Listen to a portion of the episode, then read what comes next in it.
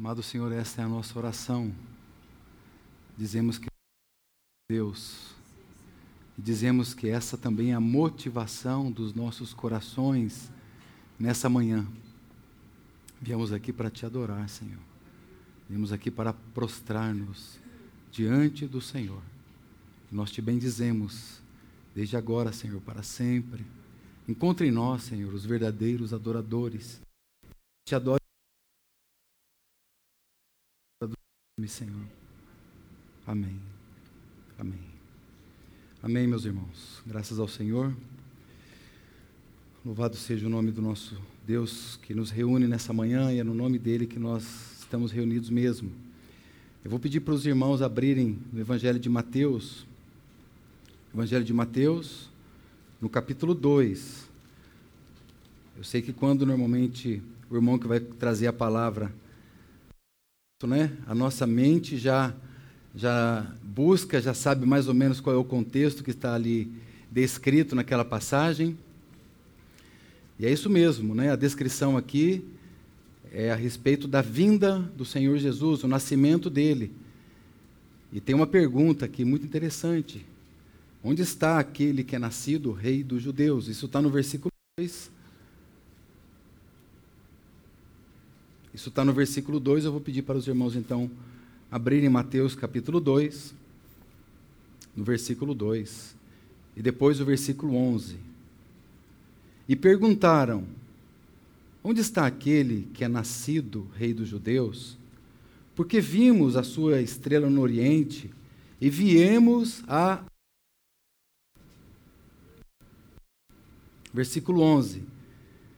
E entrando na casa, acharam o menino com Maria, sua mãe, e prostrando-se o adoraram, e abrindo os seus tesouros, lhe ofertaram lhe ofertaram dádivas, ouro, incenso e mirra.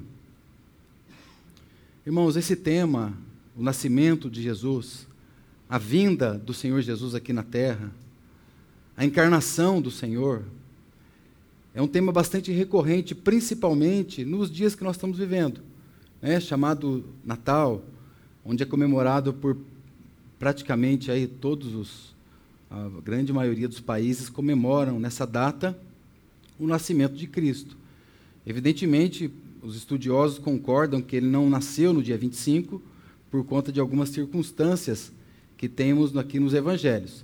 De qualquer maneira, é uma data que foi escolhida, né, uma data que tem os seus motivos para que seja dia 25 de dezembro, então comemora-se o nascimento de Cristo, comemora-se o Natal. E muitos cristãos, eu sei, acabam se perguntando né, até que ponto eles devem se envolver com esse tipo de festividade, tipo de festas.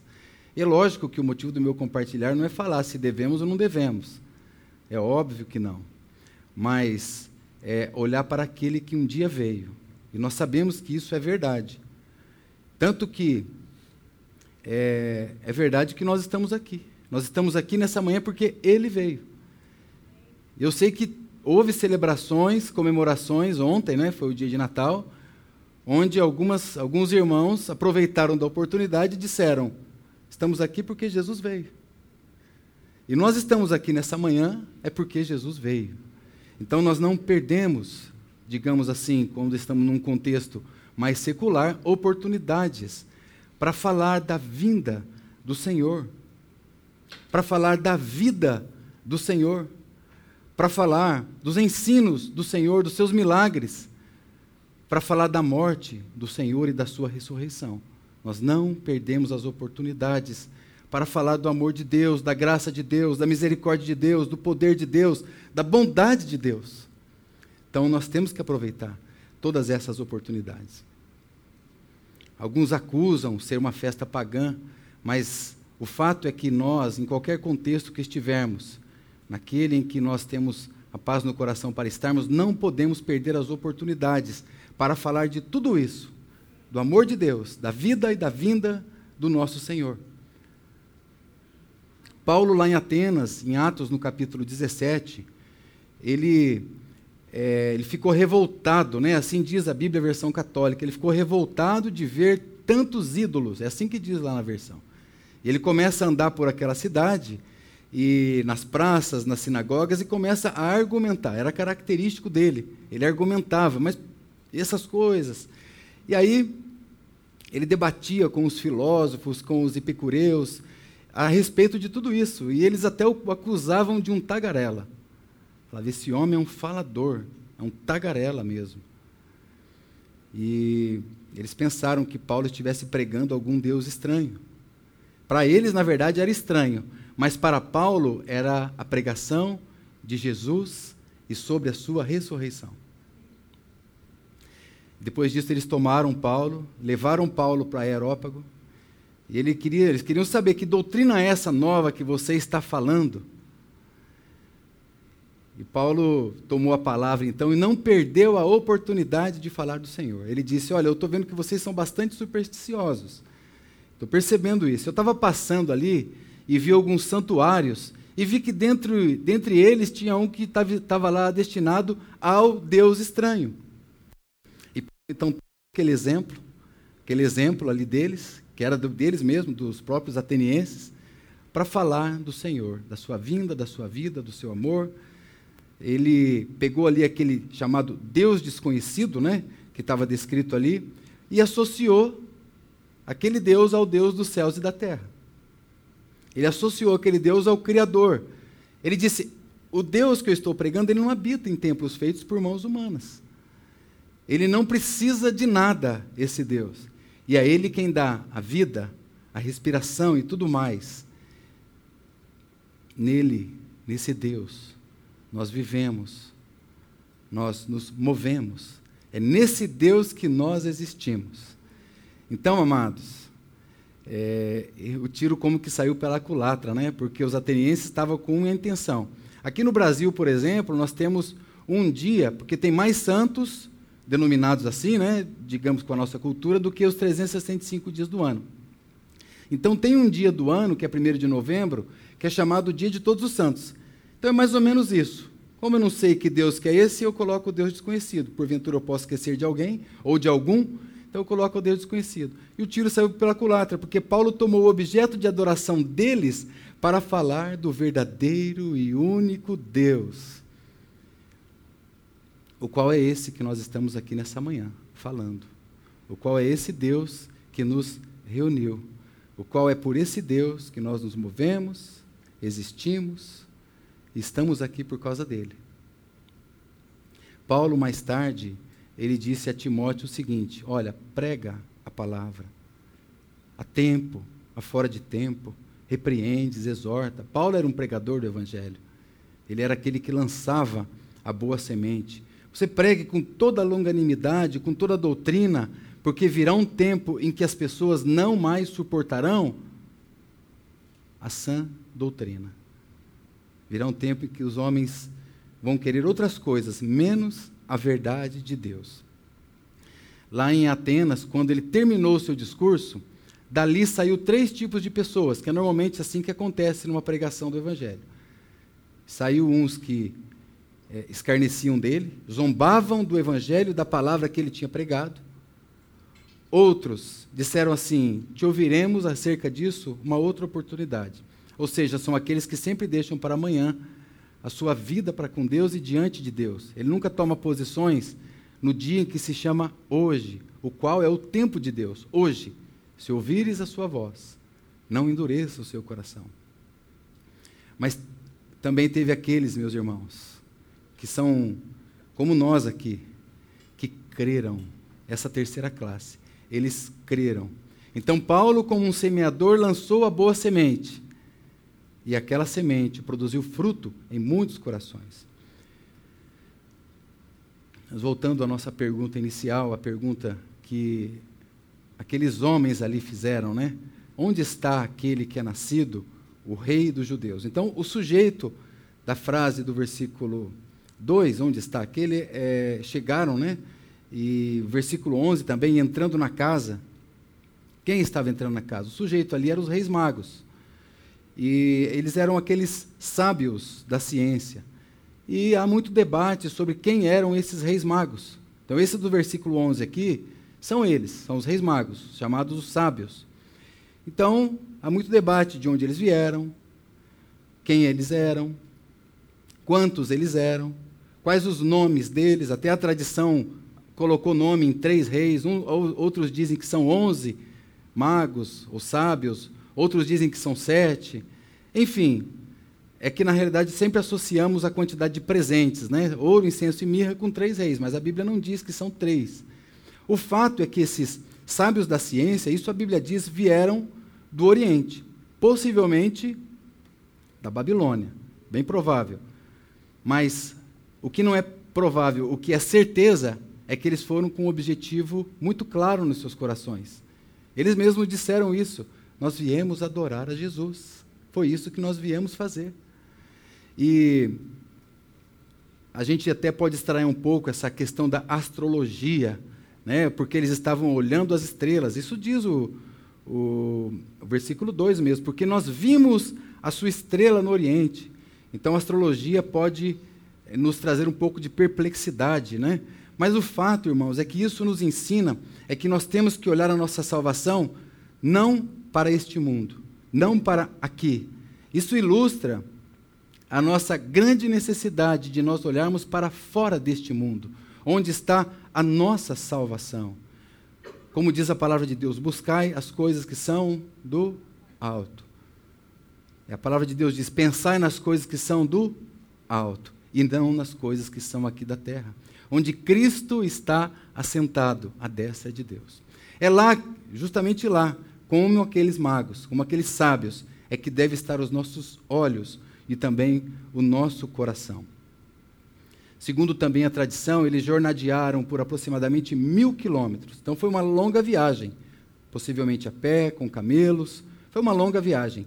Agora, o fato é que isso também mostra e aponta algo para nós. Porque enquanto nós estivermos aqui nesse mundo, vai ser uma longa viagem. E nós temos que estar com o objetivo claro de onde e para onde nós estamos indo. Esse deve ser o nosso objetivo. É típico, amados, de todo discípulo responsável ter isso em seu coração, em sua mente, em seus olhos, em sua visão, em sua determinação, em seus objetivos adorar o Senhor Jesus até o último dia. E eles haviam descoberto esse sinal nos céus. Eles descobriram, porque eles eram sábios, eles estudavam, eles viram eles olhavam para o alto. E eu quero mostrar para os irmãos, porque nós temos aqui seis verbos no versículo 11. São seis verbos, depois, se você quiser contar aí: entrando, acharam, prostrando, adoraram, abrindo, ofertaram. São seis verbos.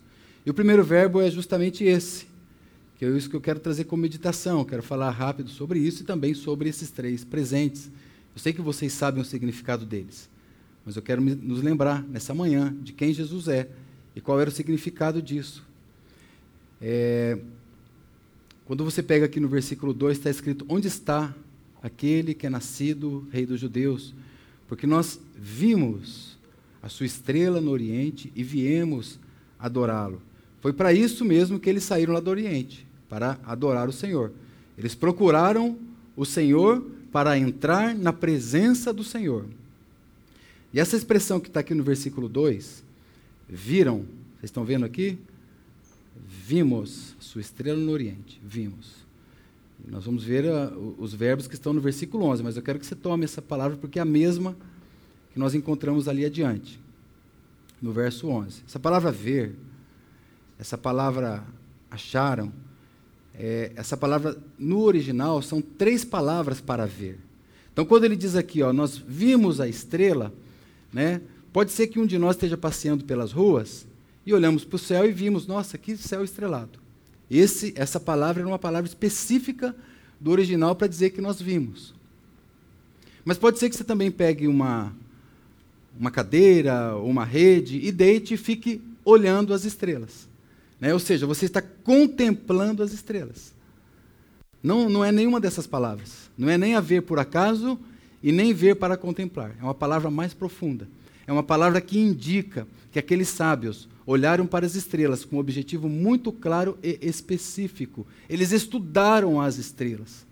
Eles analisavam os círculos das estrelas. como funcionava o sol, a lua e as estrelas. Então essa expressão é mais profunda. Então quando a gente olha no verso 2, nós vemos essa mesma expressão aqui. É, entrando na casa, acharam um menino. Né? Essa expressão entrando, é, entrando na casa. Viemos adorá-lo. Perdão, irmãos, é, é, a, é a expressão que vem na sequência certo? Ó, entrando na casa, acharam o menino. Algumas expressões, né? É, está, acharam. Algumas traduções, outras traduções está viram. Então essa expressão, quando eles viram o menino, significa justamente isso. Eles viram com profundidade. Eles não viram com olhar descuidado. Eles viram analisando todos os detalhes. É como se eles observassem o cabelo do menino, a cor do cabelo. Observassem pegasse nas mãos dele e começasse a olhar para todos os detalhes das suas, das suas mãos. É essa expressão.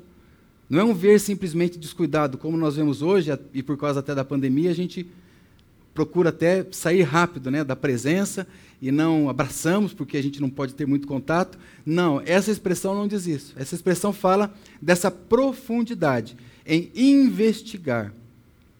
Essa, pressão, essa expressão fala de perscrutar com todo o critério.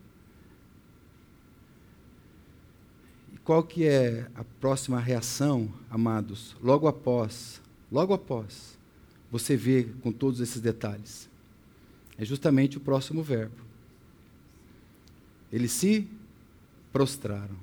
Ou seja, eles estavam numa determinada posição, eretos, então eles se jogam de uma posição alta para uma posição baixa. Agora, esse prostrar não é só de uma maneira física, mas é também com seus corações. É algo que não é só externo, eles se prostram por dentro também. Como quem diz: Eu entrei na casa, eu vi o menino, qual é a minha, a minha atitude? Reverência total a ele. Reverência total a esse menino, eu me prostro. E logo depois você vê essa outra palavra. Eles, prostrados, eles adoraram praticamente são sinônimas essas palavras, praticamente. Mas essa palavra adorar, ela tem um sentido de você não só se prostrar com os seus joelhos no chão, mas colocar a testa no chão.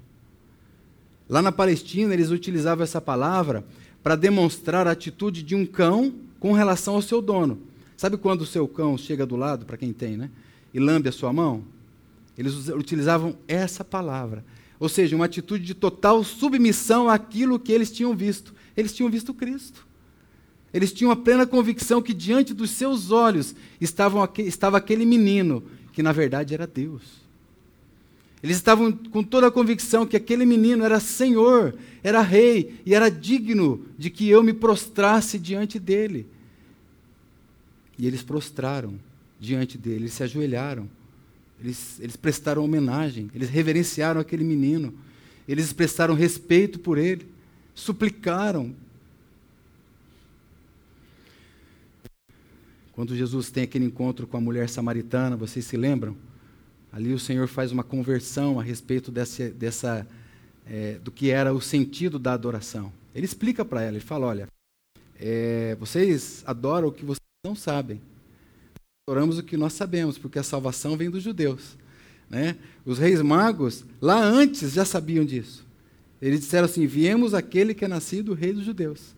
Jesus, tempos mais tarde, se revela para aquela mulher samaritana e diz para ela: a salvação vem mesmo dos judeus. A salvação vem desse povo.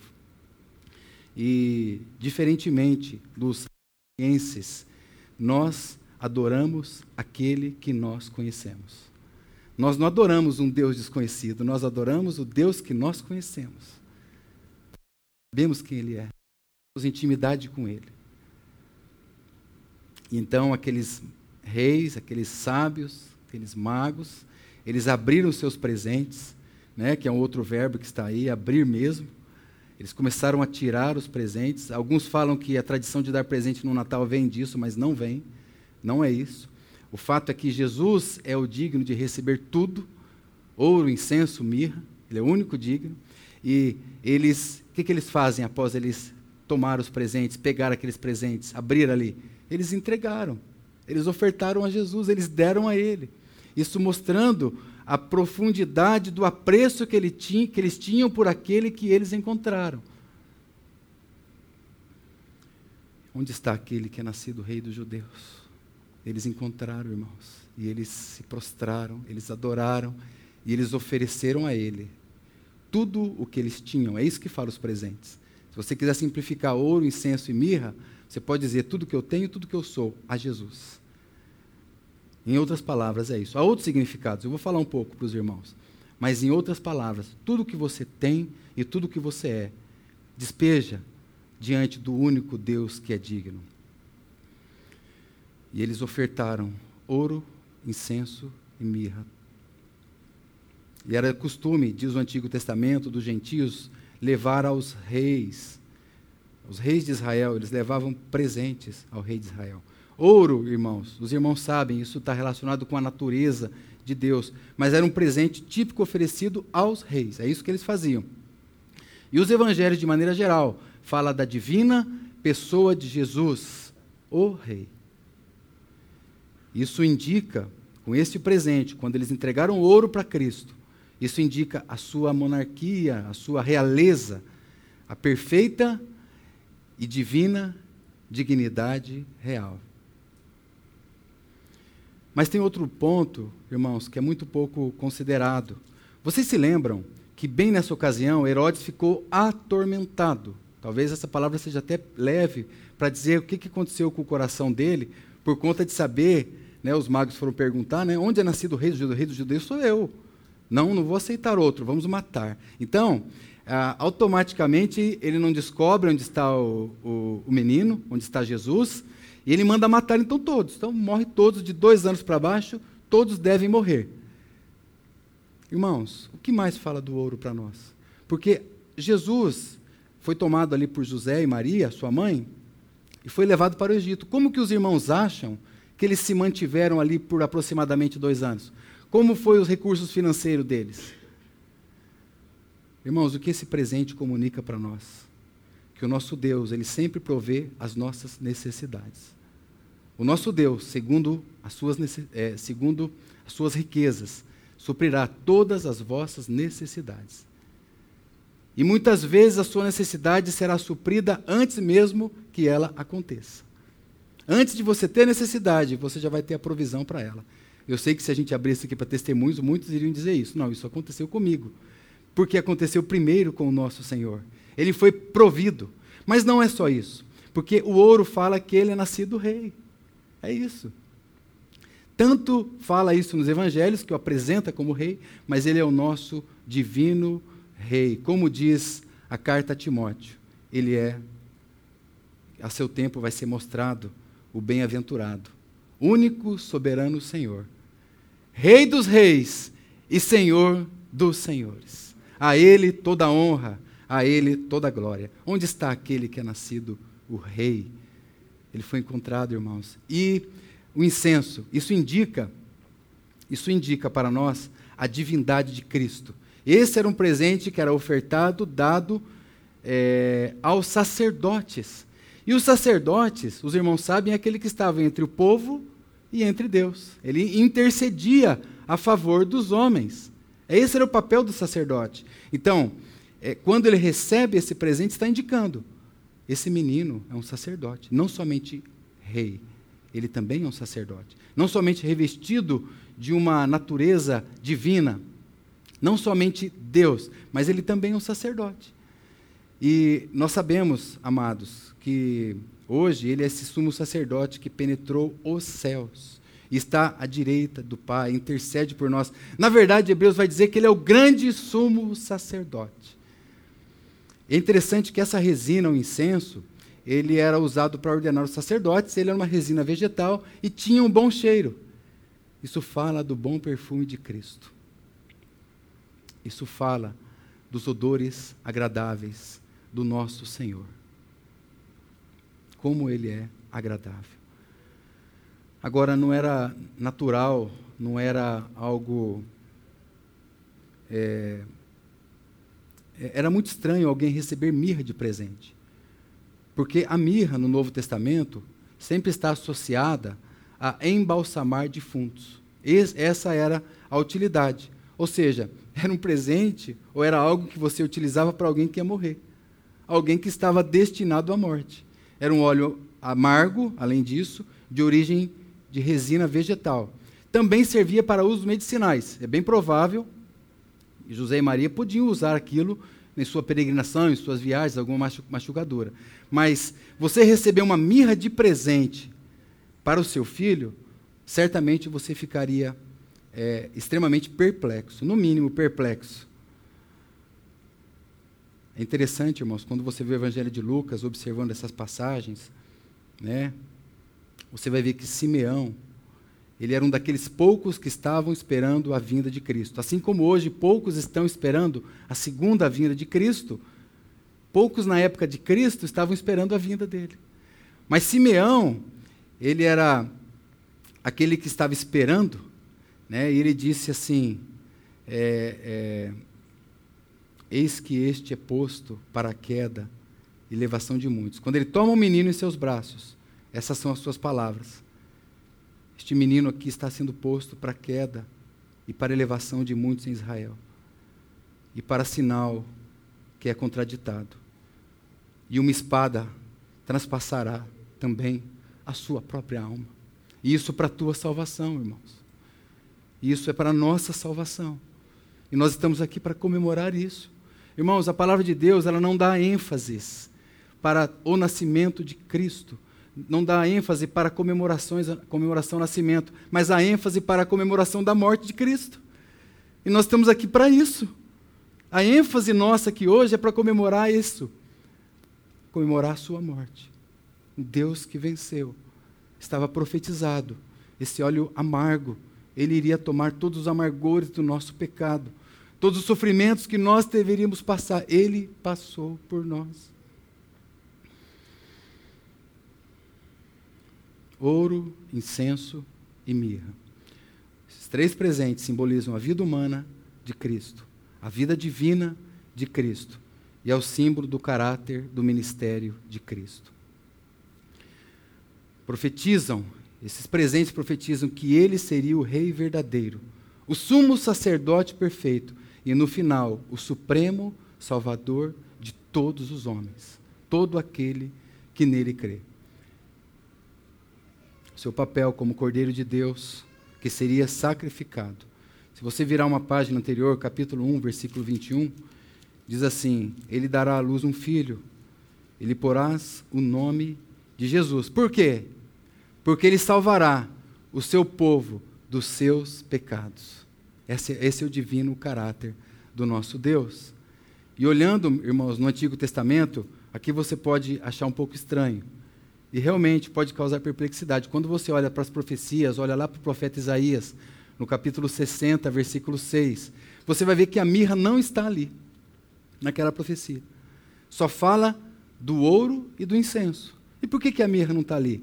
Porque quando Isaías está falando, ele não está falando da vinda, ele está falando da segunda vinda. Os irmãos entendem? Quando ele voltar, não será mais no sofrimento como na primeira vinda. Ele vai voltar com grande poder e com grande glória para buscar a sua noiva, para buscar a sua igreja, para buscar a todos aqueles que estavam esperando pela sua vinda. Enquanto isso, amados, nós esperamos ansiosamente. Enquanto isso, nós comemoramos a ceia. Enquanto isso, nós partimos o pão até que ele volte, até que ele venha. Então nós vemos aqui para isso para adorar o Senhor Jesus. Venho adorar-te, Jesus, porque abriste os meus olhos, porque abriste os meus olhos e vejo o teu rosto ante mim. Venho expressar o meu amor ao Senhor. Estou maravilhado ao ver tua grandeza, me envolve a tua luz. Irmãos, aqueles sábios entraram na casa assim como nós entramos hoje nessa casa aqui. A casa de Deus é onde Deus está. E os sábios, entraram, os sábios entraram ali, assim como nós entramos também, como diz o salmista: entrai pelas portas com louvores. E em seus átrios, louvai, bendizei o seu nome. Onde está aquele que é o rei? Salmo 113 diz que esse, esse, esse Senhor habita nas alturas. Ele habita na eternidade. mas ele também habita com o coração do contrito. Não é maravilhoso? Porque muitas vezes nós estamos aqui, assim, totalmente despido de qualquer tipo de empolgação. E não é isso que Deus procura. Já posso te adiantar isso. Deus não procura a nossa empolgação, Deus procura o nosso coração. Ele habita com o contrito. Mesmo que estejamos passando por todas as lutas e dificuldades nesse mundo, Ele está buscando isso.